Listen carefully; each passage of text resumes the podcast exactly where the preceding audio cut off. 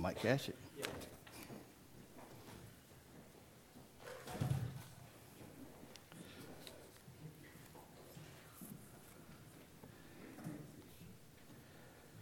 I don't know who placed this here, but somebody had a card, a prayer request card, and they asked for prayers for my pop and my cat. So we're going to pray for somebody's pop and cat, all right, guys? You guys remember that. That's a serious prayer request to some child out there, and we'll pray for them. Well, this morning, I want to invite you to turn in your uh, copy of God's Word to Psalm chapter 80.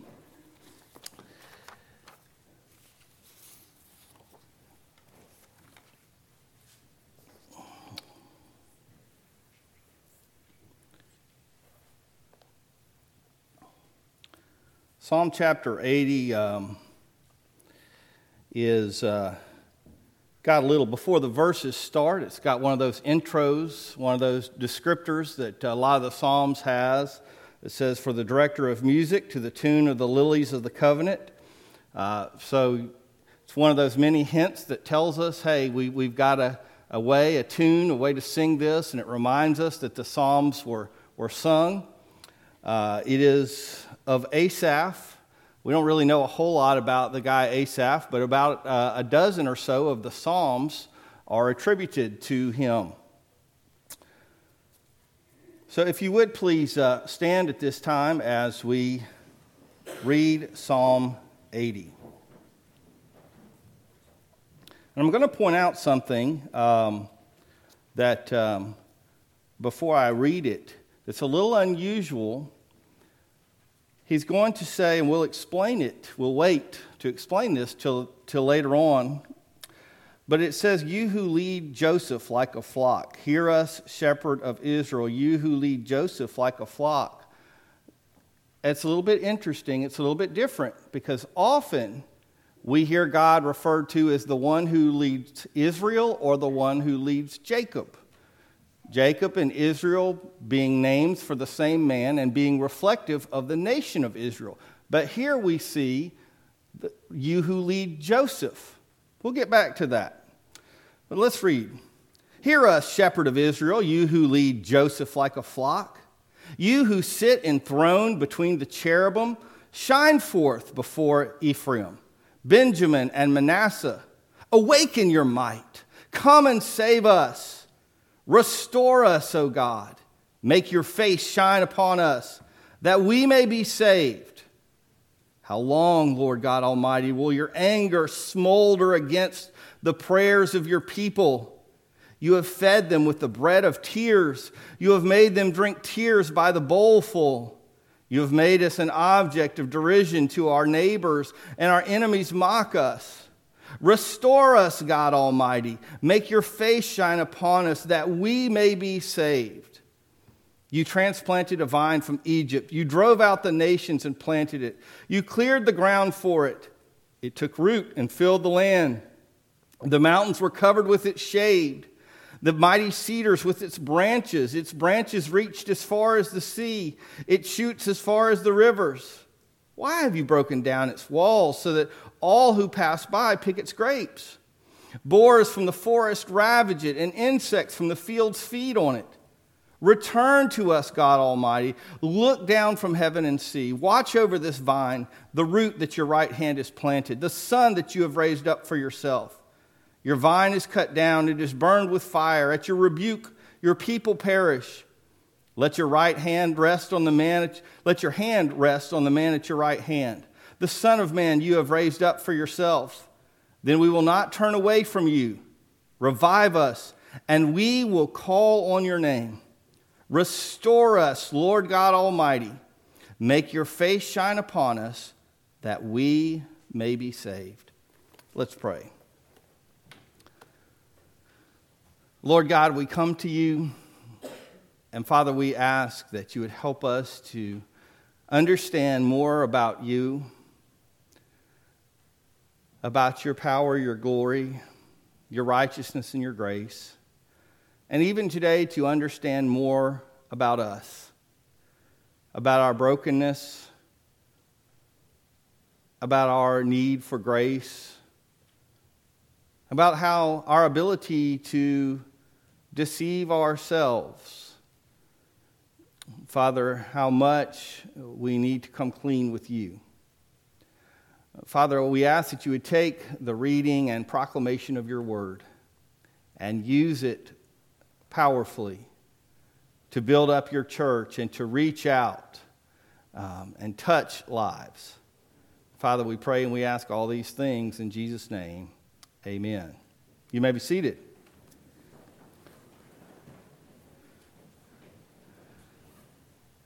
Today's message is when we get desperate.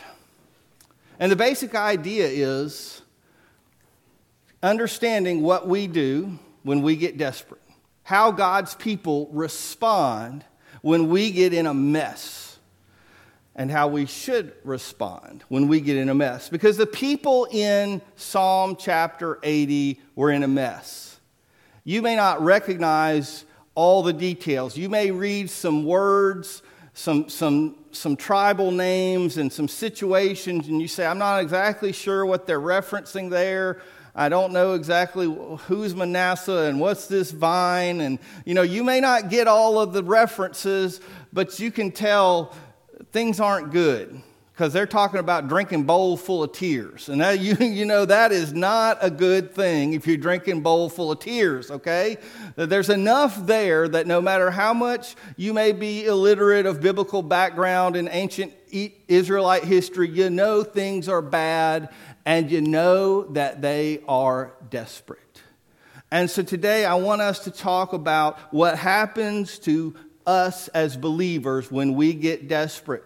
And we're going to do go through quickly what we do when we get desperate, and then we're going to go back and look at each of these things, how it can be good and how it can be bad. Number one, when we get desperate, we remember God. Isn't that something? When we get desperate, we remember God. We get to going through our life and we got our plans, we got our habits, we got our routines, and they may include some God stuff. They may include, you know, some a devotional or a church attendance or whatever, but it's all very regimented. It's all very compartmentalized. We say a prayer at a meal. We have a maybe a nightly devotion. We have a worship attendance, and we've got these places where we've regimented and and as spiritual or religious or Christian people, however we want to define ourselves, we we have some God stuff in there, but a lot of times we're trucking along, we're going along, and, and life is really, if we're honest, it's about us, and our life includes some God stuff, but it's about us. And we're thinking about us my career, my relationships, my family, my children, my reputation, my 401k, my, my, my, my, me, me, me, me. And then all of a sudden, we realize whoa, I'm in this situation. I'm in this quandary. I'm in this mess, and I can do nothing, absolutely nothing, to get out of it. I mean, and, and a lot of times by this, we get to this point where we remember God, we've already tried to get out of it, okay? A lot of times, when that mess first comes on the scene, we've done all we can. We've called in all of our favors all of those things that people owe us, all of our friendships and our friends of our friends, and, and, we've tried to fix it any way we can. And we get to that point where we can't fix it anymore, and we get to that point we can't ignore it anymore. And then, oh, yes, God, you can save me. And let me tell you, these folks, they were at that point. They remembered. I don't know if you caught the repetition and Bible uses repetition a lot um, to reinforce things. You know what? That's just not, that's in life. How many of our parents repeated things? If I tell you one more time, you know, we have all heard repetition, and it's because pounding it in. And these people were using repetition with God. They were praying and they wanted to make sure that God heard them. And it's often in technical terms, whether in literature or music, called a refrain. If you say the same thing over and over. And if you, if you have your Bible in front of you, you can look back and in verse 3, it says, Restore us, O God, make your face shine upon us that we may be saved. You go down to verse 7, Restore us, God Almighty, make your face shine upon us that we may be saved. Verse 19, Restore us, Lord God Almighty, make your face shine upon us that we may be saved. Like they are making sure, God, we're saying some other stuff, but don't forget the main point of this prayer, God, is that we are messed up and we need you desperately. God, what does restore us? You know, that, that sounds almost like an old home being brought back together. It's kind of a grand thing, but basically they're saying, Fix me, God. Fix us, God. Get us out of this mess, God. Make your face shine upon us. In other words, God, be happy with us again. I know you were happy with me once. I, I know I remember a time of blessing when things were good. And, and God, I want to go back to this time. And, and, and then he says, that we may be saved. In other words, God, I can't, I know I can't save myself. And, but God, if you're just happy with me again, then we can be saved. Then things will be okay. God, I want to be fixed. God, please make your face shine upon us. Please, I want this stuff to be good between us again. So, God, I can be saved from this terrible thing that I'm going through. So, when we get desperate as Christians, we remember God. Number two, we ask what went wrong. We remember God and then we say, Oh, God, what would happen? What, how did this happen? God, what in the world? What could, how, how did we end up here, God? Everything was going good. And God, I believe in you and I trust in you. And, and yet, look at my life. God, I mean, I, I don't understand what's going on here. And, and they're saying this kind of stuff. God, how long is your anger going to smolder against us? You know, that's a, that's a word there we think of Smolder as some guy trying to, you know, put this look on to impress the ladies. This ain't that kind of smolder. This is an anger smolder. This is this is a smolder of there. There's been he's been they've been making God mad for a long time, and they've been rebelling and rebelling and rebelling and rebelling, and they're like, "What did we do, God, to make you so angry with us? I, I don't understand." You're touchy, aren't you? You know? And, and you know, they're just kind of, God, we're, they're, they're talking about all their problems, but it's interesting. They're just, they're asking what's gone wrong, but I don't know. Are they looking for an honest answer? And they're, they're saying, everything is so bad, and they go on and on and on. And God, where is this? What went wrong? What went wrong? And they even go back to the thing of, God, you know, you know you were the one that made us. God, you loved us once. And this is kind of where the whole vine thing, if you were wondering what's that whole vine thing back in Israel, uh, back in Egypt, it says you made a vine. Well, in the Old Testament, vine was a, a major symbol for Israel. Uh, the vine was a symbol. And um, that, that gives some folks who don't like the vine and the fruit of the vine, that can give them some trouble. But the vine was a major symbol uh, of Israel. And he says, hey, you raised up, you took a vine out of Egypt. That is, hey, remember the Exodus, remember the plagues? You rescued us from, from Egypt and you brought us out and you brought us to the promised land. And then it says, You cleared the ground for it, and you took root, and it filled the land, and mountains were covered it. And it's talking about how God blessed them as a nation, and they grew, and they spread, and they multiplied. And eventually they had a great kingdom during the days of David and Solomon. And they're remind God, don't forget God. I mean, God, you and, and, and us, things were great with us. Things were awesome. Remember, we had some good times together. Kind of sounds like a, an ex trying to work their way back in, right? It's kind of a kind of an interesting situation here. And, and then they're like, look at us now. You've broken down the walls of our vineyard. That is, there's nothing to protect anybody from coming along and picking our grapes. and the wild animals are coming and they're eating them up, and, and there's nothing now. They stampede and they eat them, and nothing's good the insects, everything. And, and I says, Come on, God. We had something good. Let's bring it back. So we get desperate. We remember God. We ask what went wrong. And then, of course, the kicker is we promise to do better or we swear to do better. Now, in my house, I couldn't swear to do better. My mother said, We don't swear. The Bible says, do not swear. So I'd get in big trouble if I ever, are you going to do something? I swear. Don't you say you swear. So I had to say, I promise. I promise, I promise, I promise, I'll do better. But some of us might even say, I swear I do better. How often have we done that with our parents, with bosses, with other accountability figures, and even with God? God, I know. Okay, God, all right. I remembered you're there, and I, I've kind of been kind of pretending like maybe some of this was your fault, but, but maybe a little bit of it was my fault. I'll go ahead and admit it, God. A part of this was me, okay? Some of this was me, and I promise if you fix this, God, if you will just take me out of this situation, I will never, ever, ever, ever do it again. And I'm going to do so much better. And you know, you think, I know, doesn't that sound completely ridiculous when it's not you? When it's not you, when it's somebody else and they're swearing up and down, you're like, oh, yeah, right, you're not going to do that again. But when it's me, when it's us, oh, we mean it. I will never, ever, ever do that again.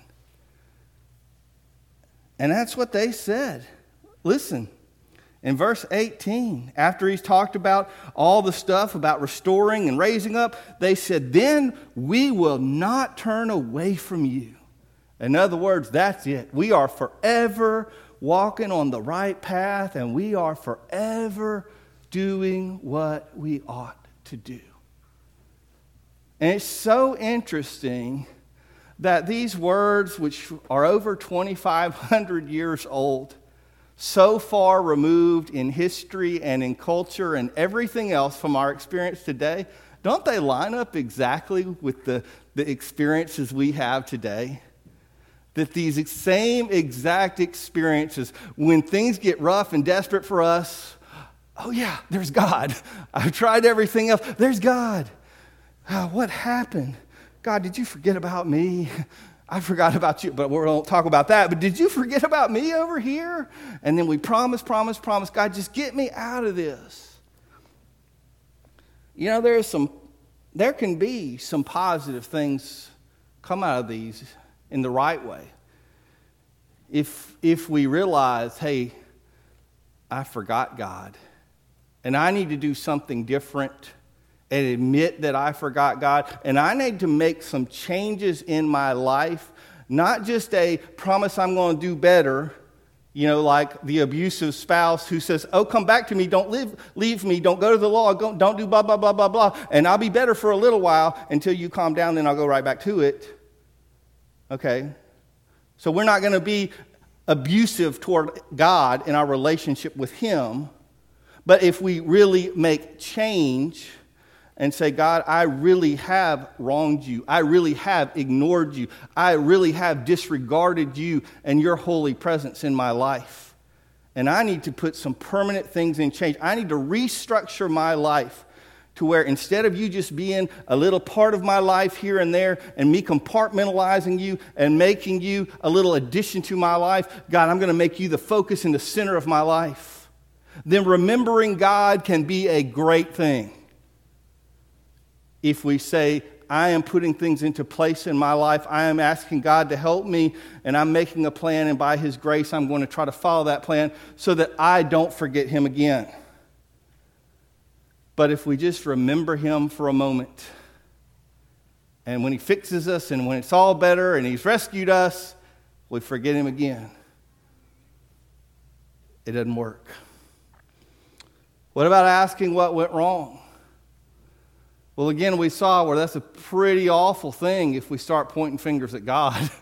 if we start talking about, God, my life's miserable and I know you're in control, so God, what did you do? Why are you handling it this way? God, why aren't things good like they used to be? If we start questioning in that way, in that we are questioning God and His character, God, how can you behave this way? God, you're not doing right. Then our questioning and seeking for answers is completely wrong when we begin to question God's character and we begin to shift blame on Him, because that's classic, right? Again, isn't that classic abuser behavior? behavior? You know, we, we don't want to admit, we'd never like to think of that, of ourselves as abusers, but that, that's that redirection that says, I'm going to pretend that there's nothing wrong with me by shifting everything onto you. And we do that with God. God, I've been a Christian all these years. God, I've tithed. God, I've gone to church. How in the world? You know, and, and you think, do people really do that? Let me tell you, every day. I can't tell you the number of people who've come to me, Pastor Tim, I have been a Christian and I've done this, this, and this, and now I can't believe that God did this to me. And I'm thinking, I don't know every detail of your life or I can judge you, but are you saying that you would really sit down in front of God and you would really say, God, you've done me wrong? And that, I mean, do you, do you really want to get on a balance of the justice scales with God Almighty? Do you really feel I just don't know that that's a game you want to play. I don't think you would win in that court. But if we are asking questions about ourselves, then it's right to ask what went wrong. If we're getting gut level honest, the kind of honest that we wouldn't be with anybody else, if we would get brutally honest and say, What did I do? Where have I strayed? Where have I been unfaithful to you, Lord? Where have I taken my own selfish desires?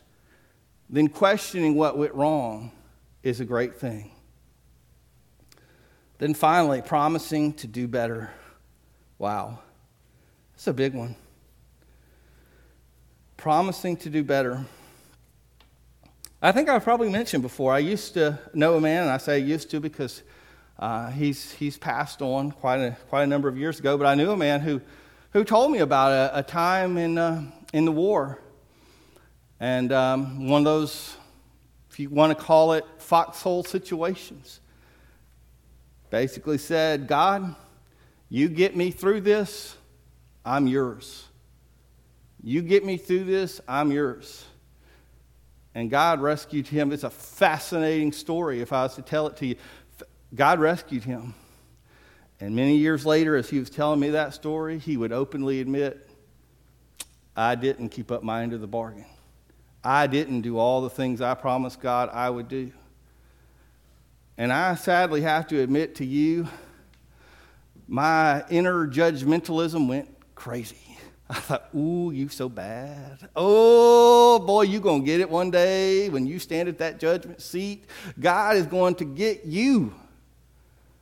And then I realized I've never been in a foxhole defending my country. But I've promised and swore and everything in my heart up and down over much lesser things when my life wasn't at stake. Oh, I'll do better, God. And I realized I had no room to judge that man at all. How many times have we said we'll do better? Not because we really want to get right with God, but we want to enjoy happiness and carefree life, and we want to avoid the punishment that's coming our way. We want to avoid the consequences of our own behavior. We have little regard for what's breaking God's heart in our, in our rebellion against Him. We're just saying, God, I don't want it to happen. We see it coming and we cry out. I remember, I remember as a child, my, sorry, I can't help but laugh. My dad called out my brother one day, and he stopped the paddle about this far, and Rob, oh! you know, he was anticipating, right? Before that blow had even met, he stopped it right there, and then Rob turns around, oh, you know, he knew he'd put on the act a little bit too much. And you know, we're kind of like that. We, we, we wail, we call out, oh no, God. We, we don't want it. We don't want that blow to fall. We don't want that punishment. I'll never do it again. I'll never disobey. But what do we, is that something we say just to get out of the timeout, the grown up timeout in our life, whatever that entails? Or have we really said, God, once again, I've fundamentally failed you. In my relationship with you, I've done wrong. And let's just be honest. If we treated our romantic relationships, our friendships, and our coworkers the way we treat God, most of all, all of us would not have a single good, healthy relationship. The way that we I'll get back to you, God. Um, when I need you, I'll be there for you, God. If we treated people that way, we wouldn't have any relationships. People would dodge us when they saw us coming. And we need to get to that point where we understand, where we are genuine in our faith and say, God, God, I want to be here for you.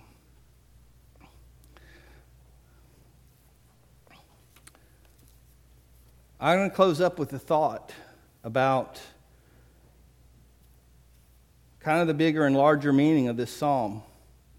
Remember, I said that it talks about Joseph, you who lead Joseph like a flock, instead of who leads Jacob?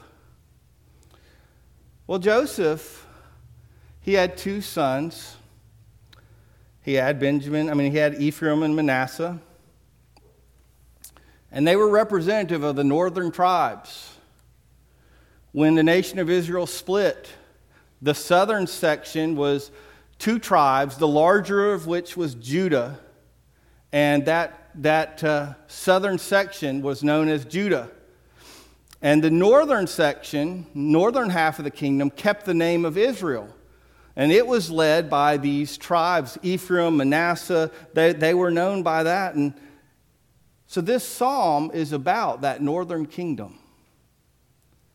And if you know anything about Bible history, you know that the northern kingdom faced its judgment before the southern kingdom, about 150 years before.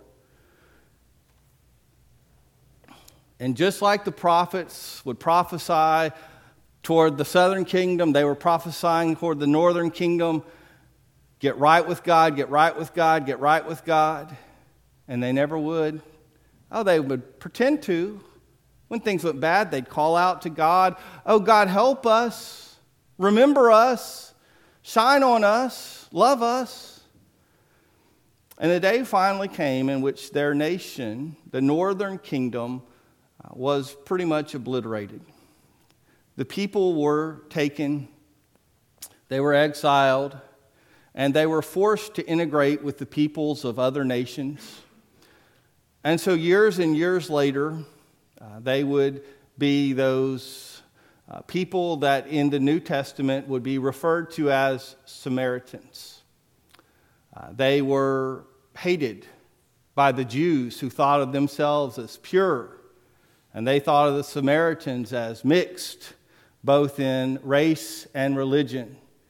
And so they could not stand them, they looked down upon them. So, how are we to take this? We certainly should take it as a warning. The Bible tells us, Do not be deceived, God is not mocked. For whatsoever a man soweth, that will he also reap. That is, our life choices and decisions matter. There are consequences for what we do. And just because we say, Oh God, I'm sorry, I'm sorry, I'm sorry, consequences for our sin do not simply go, to, go away. If a Christian commits a crime, they go to jail, just like anybody else. Our lives and our behaviors matter. And the consequences for that northern nation of Israel, that northern half of the kingdom, were very real and very harsh consequences indeed, that they would be taken. Uh, they would be 150 years before Judah, and that they would never quite be restored to be just like they were before. But here's where we can get hope God did not abandon those people, He was not done with them. Although their southern brothers and sisters looked at them with disdain and thought that they were forever cut off from any contact with God, that they were impure people, that they were not pure as they were in the south, forgetting that they too had been brought into judgment and exiled themselves, and that they too were in rebellion. They judged those Samaritan people. And yet, when God did shine his light upon Israel, both north and south, and even upon the world, and he sent his son, Jesus Christ, to bring the light of hope into the world. His son Jesus would be born and would grow and enter into ministry and would one day take those very despised and hated Samaritans those whose ancestors had rebelled and rebelled and rebelled and had ultimately been judged as a nation. And he would one day sit down at a well, and there we would see the first female evangelist as the woman at the well in Samaria sat down and began talking with Jesus. And as he led her to Christ, she would go run back to her village and say, Come see a man who told me all things I have ever done. And she would lead her village to Christ, bringing them back to him. And she becomes this major figure in scriptures of one who spreads the gospel of Jesus Christ in a Samaritan village, in a place that his disciples, as Jews, thought, Why are we even stopping and why are you even talking to this woman?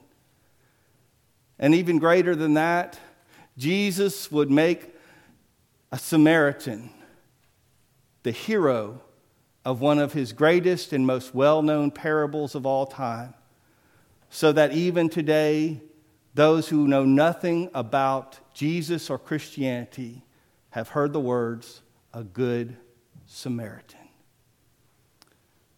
What we do matters.